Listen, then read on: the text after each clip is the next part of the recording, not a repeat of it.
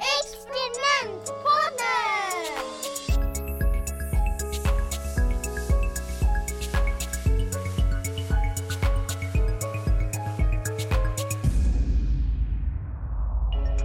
Välkomna till Experimentpodden, din källa till kunskap för att få små barn att brinna för naturvetenskap och teknik, både i och utanför skolan. Podden är producerad av bNosy och jag heter Karolina Kjellberg. I dagens avsnitt träffar jag Helen Lydänge. Hon är pedagog och arbetar på Fenomenalen Science Center i Visby på Gotland. Där tar hon emot förskolebarn och skolelever som deltar i deras skolprogram, där teori och praktik blandas på ett lustfyllt och engagerande sätt. Lyssna på Helen som pratar om kemidetektiver och tårtmysterium, samt hur hon med sina kollegor på Fenomenalen har utvecklat planetskötarkonceptet. Hej Helen och välkommen till Experimentpodden. Tack! Så kul att du är här. Nu är ju lyssnarna jättenyfikna på att veta vem du är. Så kan inte du introducera dig själv lite kort? Ja, jag är pedagog på Fenomenalen Science Center i Visby på Gotland. Från början är jag arkeolog och pedagog. Men känner nu att jag hamnar på helt rätt ställe i det naturvetenskapliga området här på Science Centret. Det förstår jag verkligen. Och Gotland, att starta som arkeolog och vara gotlänning, det måste ju vara en riktigt bra plats för det. Det är absolut en fantastisk plats. Vi är dock fler som tycker det. Så att med tanke på att intresset för arkeologi på Gotland är så stort, så insåg jag ganska snabbt att hur kul jag än tycker att det ämnet är, så var det inte rätt väg för mig att gå. Nej, men nu har du ju hamnat på en plats där det är väldigt mycket utforskande inom naturvetenskap och teknik. Så du har ju kommit helt rätt. Exakt. Så det jag arbetar med nu, det är att jag ska få fler unga, framförallt barn och unga, att bli nyfikna på naturvetenskap, teknik och matematik.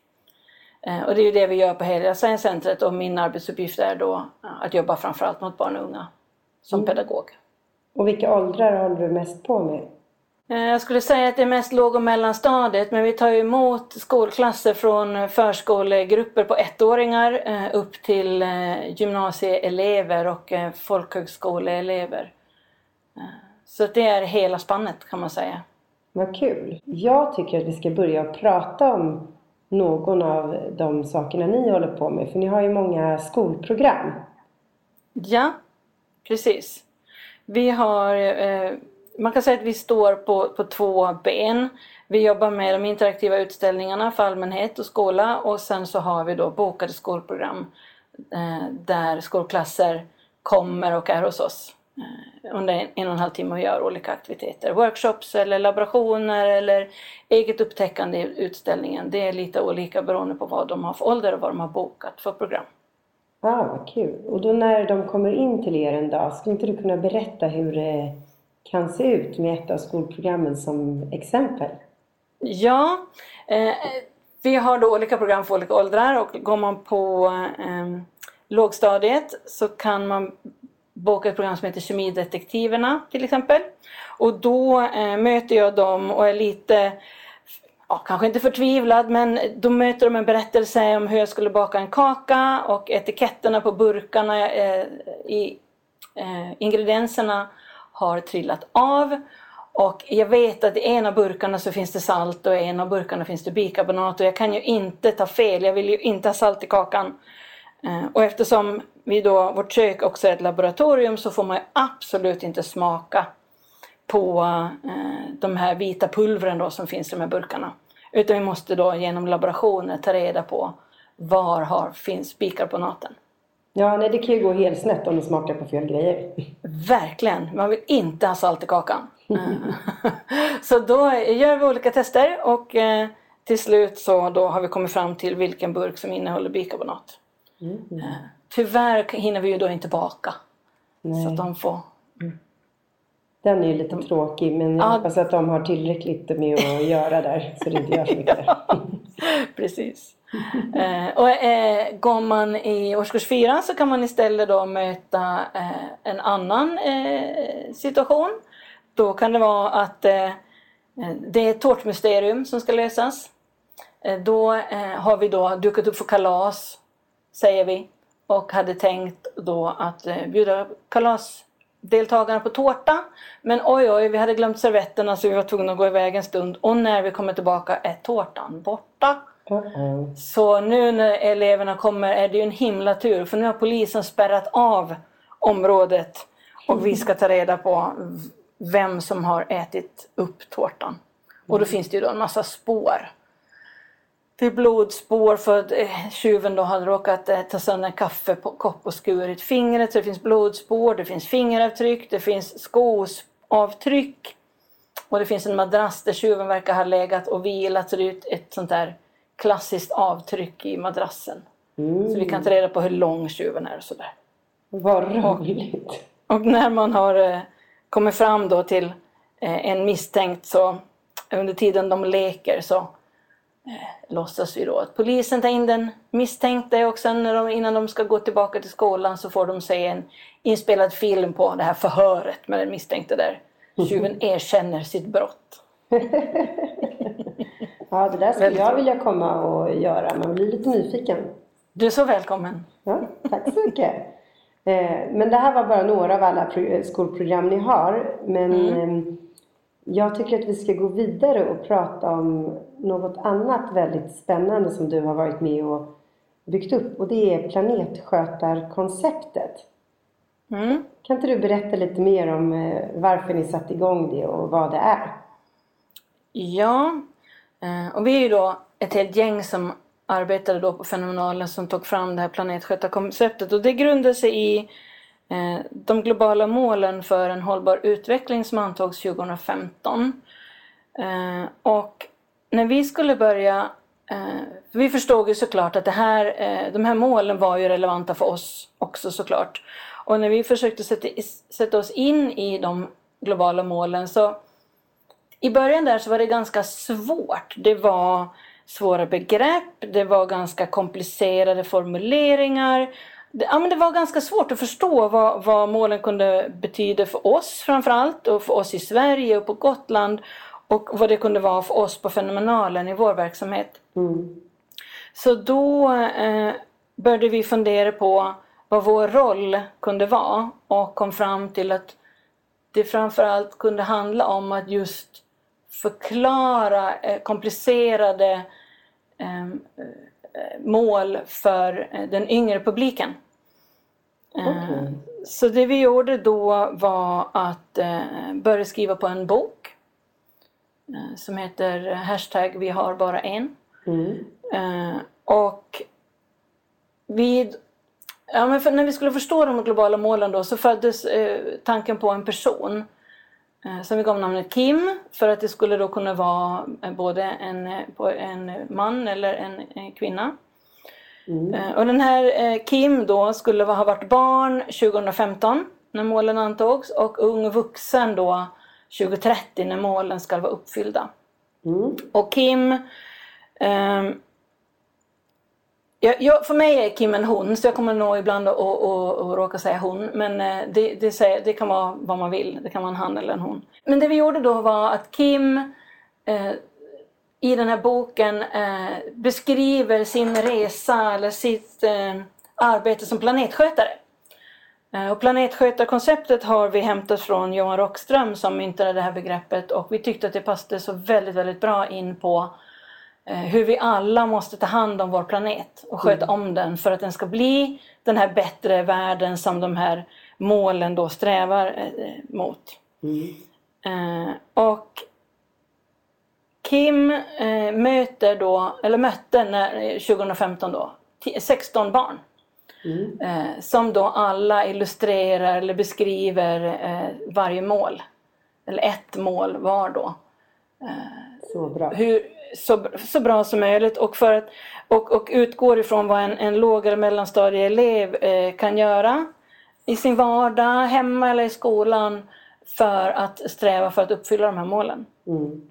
Så varje barn då fick en illustration och en kort beskrivande text om de här målen. Och Kim då berättar om hur hon som 10-åring inte trodde att framtiden skulle inte kunde bli så bra som man önskade. Men när då väldigt många människor går samman eller gick samman och arbetade för de globala målen, så blev det här faktiskt möjligt. Och att hon berättar att världen är en bättre plats 2030 än vad det var när hon var 10 år 2015. Och det kan jag verkligen älska med ert planetskötarkoncept, att ni inviger hopp i barnen. Ja. Det är inte bara i doom and gloom. Nej, det är så oerhört viktigt att försöka och bidra till någon form av hopp. För att vi som vuxna kan ju se att vissa områden har gått bakåt och vissa områden har faktiskt gått framåt. Det är lätt att glömma det också. Men vi ska såklart vara ärliga och beskriva och berätta vad som sker och vad som händer och pågår. Men vi måste också upprätthålla hoppet. Så de här 16 barnen då, det är de som är planetskötare. Så när Kim då som 10-åring möter de här andra 16 barnen, så blir Kim också planetskötare.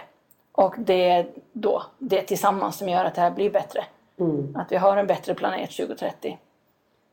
Så bra. Och då, det här är ju någonting som ni, alla de som lyssnar, kan ta del av. Men för att få ett litet smakprov, kan vi inte grotta ner oss i några av de här målen och höra hur ni bygger upp att barnen då ska jobba med sina lärare kring målen? Till exempel det första. Ja, men precis. För i boken då så är det ju väldigt kortfattat. Det är väldigt kort text om vad målen kan innebära för en 10-åring. Men sen så, det vi gjorde var att vi utvidgade det här genom att en av våra lokaltidningar kontaktade oss och ville samarbeta. Så därför så kompletterade vi boken med utmaningar. Och jag tror att det är dem du tänker på att vi ska grotta ner oss i. Just det. Ja, det är de vi kallar för planetskötarutmaningar då. För då, när tidningen kontaktade oss, så ville de ha en helsida för varje mål. Och då kunde vi verkligen bre ut oss. Och till exempel då mål 1 som handlar om ingen fattigdom. Då kunde vi utvidga det här och inte bara förklara vad det är, utan verkligen då förklara vad kan det här innebära för oss på Gotland. Och då fick vi reda på att på Gotland, som då vi har 60 000 invånare ungefär. Av dem är 1000 barn lever som vi kallar för fattigt, med väldigt dålig ekonomi helt enkelt. Och fattigdom kan betyda olika saker i olika länder. Men 1000 stycken på Gotland lever i vad man i Sverige benämner som fattiga. Och de lever ju med utmaningar hela tiden. Och till exempel när man går i skolan och har 20-25 klasskamrater och man ska gå på kalas.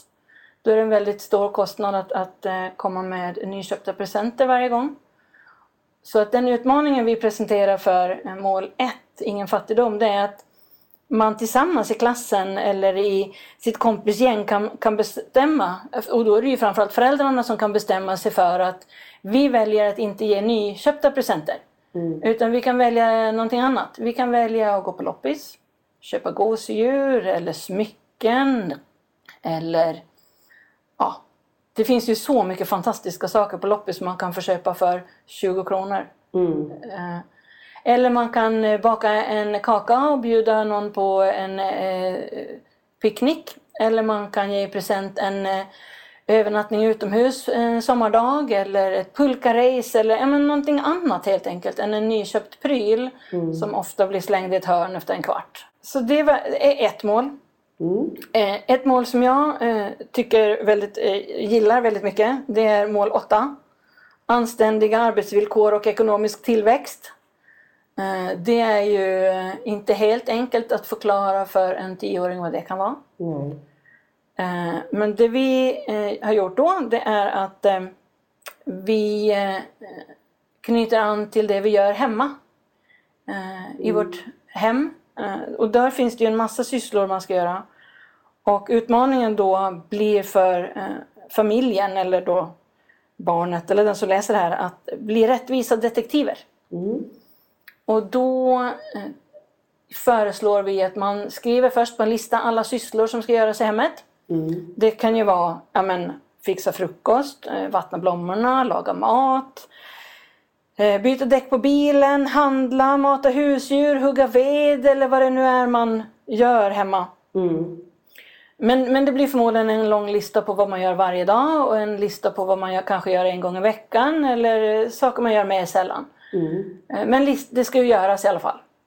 Och då tänker vi att man gör en undersökning, en statistisk undersökning under 1 eller 2 veckor. Mm.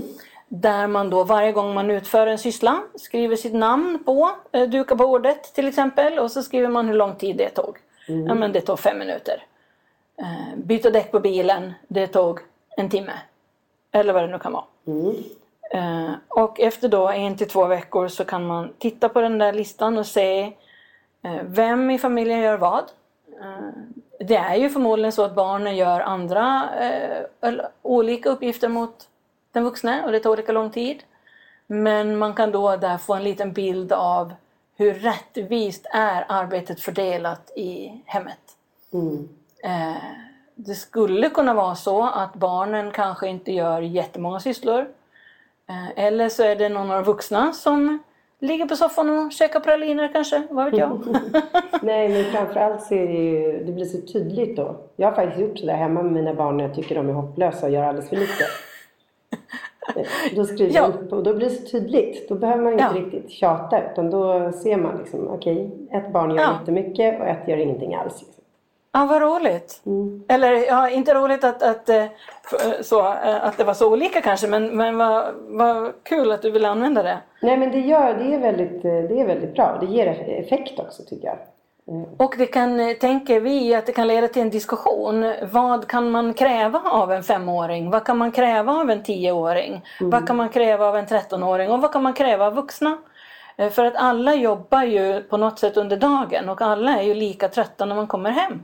Ja, men sen tror jag också att det syns, man själv vet ju vad man gör men man ser ju inte vad de andra gör. Så att skriva upp det där är ganska bra för alla. Ja, och då kan man få syn på att ens partner kanske gör mer än vad man då trodde. Mm. Eller att barnen faktiskt gör mer än vad man trodde. Mm. Men det vi tänker då att om man upptäcker att det är olika, att man får ta den här diskussionen inom familjen. Hur kan vi göra det här mer rättvist? För att den här personen gör faktiskt mycket mer. Och det känns inte riktigt som att den då har anständiga arbetsvillkor i hemmet. Mm. Och i den här texten då ser vi också exempel på vad faktiskt man till exempel som barn skulle kunna göra. Till exempel tvätta svarta kläder. Kör man in alla svarta kläder på 40 grader så blir det inte så himla mycket fel. Nej. Nu har du gått igenom 2 av de målen som du själv har valt. Mm. Jag fick ju välja det sista du ska prata om. Ja. Och jag tycker att det ska då vara nummer 12. Ja. Är det okej? Absolut. Hållbar konsumtion och produktion. Ja. Och där har vi... Den är inte också eller helt självklar att det är lite kluriga ord där om man inte har förklarat dem. Men det vi fokuserar där på det handlar om återvinn, återanvänd och återbruka. Mm. Det blir ju framför allt hållbar konsumtion. Mm. Att vi ska försöka undvika att köpa nya grejer så mycket det bara går. Och har man då återvinn, återanvänd och återbruka i tanken så tar det lite längre tid innan man slänger den där nya grejen till exempel. Mm. Och att tillverka nytt av gammalt, laga det vi har. Det är ju faktiskt ganska ohållbart att slänga kläder för att det har fått ett hål eller en fläck. Man kan sätta en lapp på eller man kan... Tillverka de här presenterna som vi pratade om på mål 1. Kan man ju tillverka nya saker av det man redan har. Mm. Och det finns ju så mycket roligt att göra av bara paketeringsmaterial som man får. Ja. Och börjar man nörda ner sig på Instagram eller Pinterest så finns det ju hur mycket idéer som helst. Mm. Det finns ju en explosion av idéer där som man kan hämta. Mm. Och att det är så självklart egentligen. Men ibland behöver vi bli påminda om det. Mm. Men när jag gjort det här fina materialet, och du ska få berätta var man kan nå det. Men hur får ni folk att veta om att det finns? Ja, dels så, nu är det ju redan några år sedan de här var i tidningen, men vi får faktiskt förfrågningar emellanåt, och vi presenterar det i olika sammanhang, i skolsammanhang men också på nationell nivå inom våra Science Center-kanaler. De finns på vår hemsida också. Det finns på fenomenalen.se att ladda ner, och det materialet är fritt använda som det ligger. Där finns både boken och utmaningarna. Och de som sagt är fria att använda. Vill man publicera det i något sammanhang, så då måste man kontakta oss. Och det har vi gjort i ett par sammanhang. Där de har publicerats av andra, så att säga. Men ni har ju också en tanke bakom att ha det som pdf, just för att inte slösa för mycket papper med att trycka upp stora bilagor, eller hur? Exakt, så jag tror vi tyckte upp 1000 böcker först, och vi tyckte att det var extremt många, och sen sa vi att nej, men vi ska inte pumpa ut de här. Vi ska inte dela ut dem till en hel skolklass, utan då får de en per skolklass. Och vill man ha fler så får man skriva ut det på vår hemsida, eller då be oss, skulle jag kunna få en till? Eller jag behöver ha det här för att dela ut till de här beslutsfattarna, kan jag få 4? Absolut. Klart man kan. Men att det inte är ett pumpa ut material som blir liggande i ett hörn för att någon tog emot det för att man fick det tilldelat sig. Nej, men utan det ska vara ett aktivt val att man vill ha den. Det är jättebra. Men då undrar jag till slut då, hur tycker du att det har gått, det här projektet? Ja, men det har gått bra, och som sagt, det här lever ju fortfarande. I tidningen publicerades det här 2017, så det har ju redan gått några år. Men vi vet att vi har flera skolklasser här på ön som har använt sig av både boken ganska mycket och utmaningarna. Jag känner till färre som har använt utmaningarna än de som använder böckerna. Men vi har ett antal skolor som använder utmaningarna i sina klassrum. Där man då kanske har 1 eller 2 veckors temarbete kring ett av målen. Där man då skickar hem utmaningarna som hemläxa till exempel. Eller att man gör det i klassrummet. Några av utmaningarna är mer bra att göra i klassrummet, till exempel att titta på vem som leker vad till exempel och sådär, eller anordna bokbytardagar eller sådär. Det kan ju lämpa sig mer väl i skolan och andra mer hemma, så det har man gjort lite både och. Den här anständiga arbetsvillkor till exempel är nu alldeles utmärkt som hemuppgift. Så det har ju varit fantastiskt roligt, och de lärarna möter vi här på vårt Science Center också, för de kommer hit på våra skolprogram, och då ibland har vi skolprogram, eller nej, inte ibland. Vi har ju alltid skolprogram som anknyter till de globala målen, men det kan vara olika tydligt för läraren. Men vi samtalar ju ofta med lärare om de globala målen, och då hör vi ju också ganska många som arbetar med de här utmaningarna på sina sätt i sina klassrum, och det får man ju verkligen. Det finns ju så mycket material numera man kan använda. Då när vi kommer här var det var inte jättemycket utbud då. Men nu finns det ett större utbud. Det är bra för er att få direkt feedback från dem. Eftersom att ni är väldigt måna om att anpassa er verksamhet så det passar. Så det kompletterar skolan. Ja, väldigt, väldigt roligt att höra. Och vi har ju haft utbildningar med fritidspersonal inom de här utmaningarna. Så vi har fortbildningsmaterial och så när man kommer till oss. Och sen vet vi också att det har spritts till några andra Science Center runt om i Sverige. Vi har till exempel Kreativum i Karlshamn som arbetar utifrån vårt material och har fortbildningar för lärare. De har ett av våra skolprogram som knyter an till de globala målen, har de också arbetat med. Så de har numera ett lika stort helhetsgrepp om planetskötarkonceptet som vi har. Vad kul! Och jag vet att Tom Tits i Södertälje har också arbetat utifrån vårt material. Ni är kändisar. Ja, nåja. Men det är roligt att kunna bidra till arbetet för en hållbar utveckling på vårt sätt. Verkligen, och så är det ju när det väl finns ett så bra, väl genomtänkt material, toppen att andra använder det. Så jag hoppas att fler kommer göra det nu efter den här intervjun. Ja, det vore ju fantastiskt. Och om man gör det får man gärna höra av sig till oss och berätta hur det går. Ja, gör det. Det är alltid roligt med feedback. Ja, men det är så kul att du har varit med idag, Helen. Så tack så mycket. Tack. Tack för att du har lyssnat på Experimentpodden. En bNosy-produktion med mig, Karolina Kjellberg. I nästa avsnitt träffar jag Johan Lindell från Upplandsstiftelsen. Han går även under namnet Naturpedagogen, vilket avslöjar vad han kommer att prata om. Vill du få detaljer kring experiment så gå in på bnosy.com, alltså bNosy, och prenumerera på vårt nyhetsbrev eller på vår YouTube-kanal bNosy Kids. Vi hörs snart igen!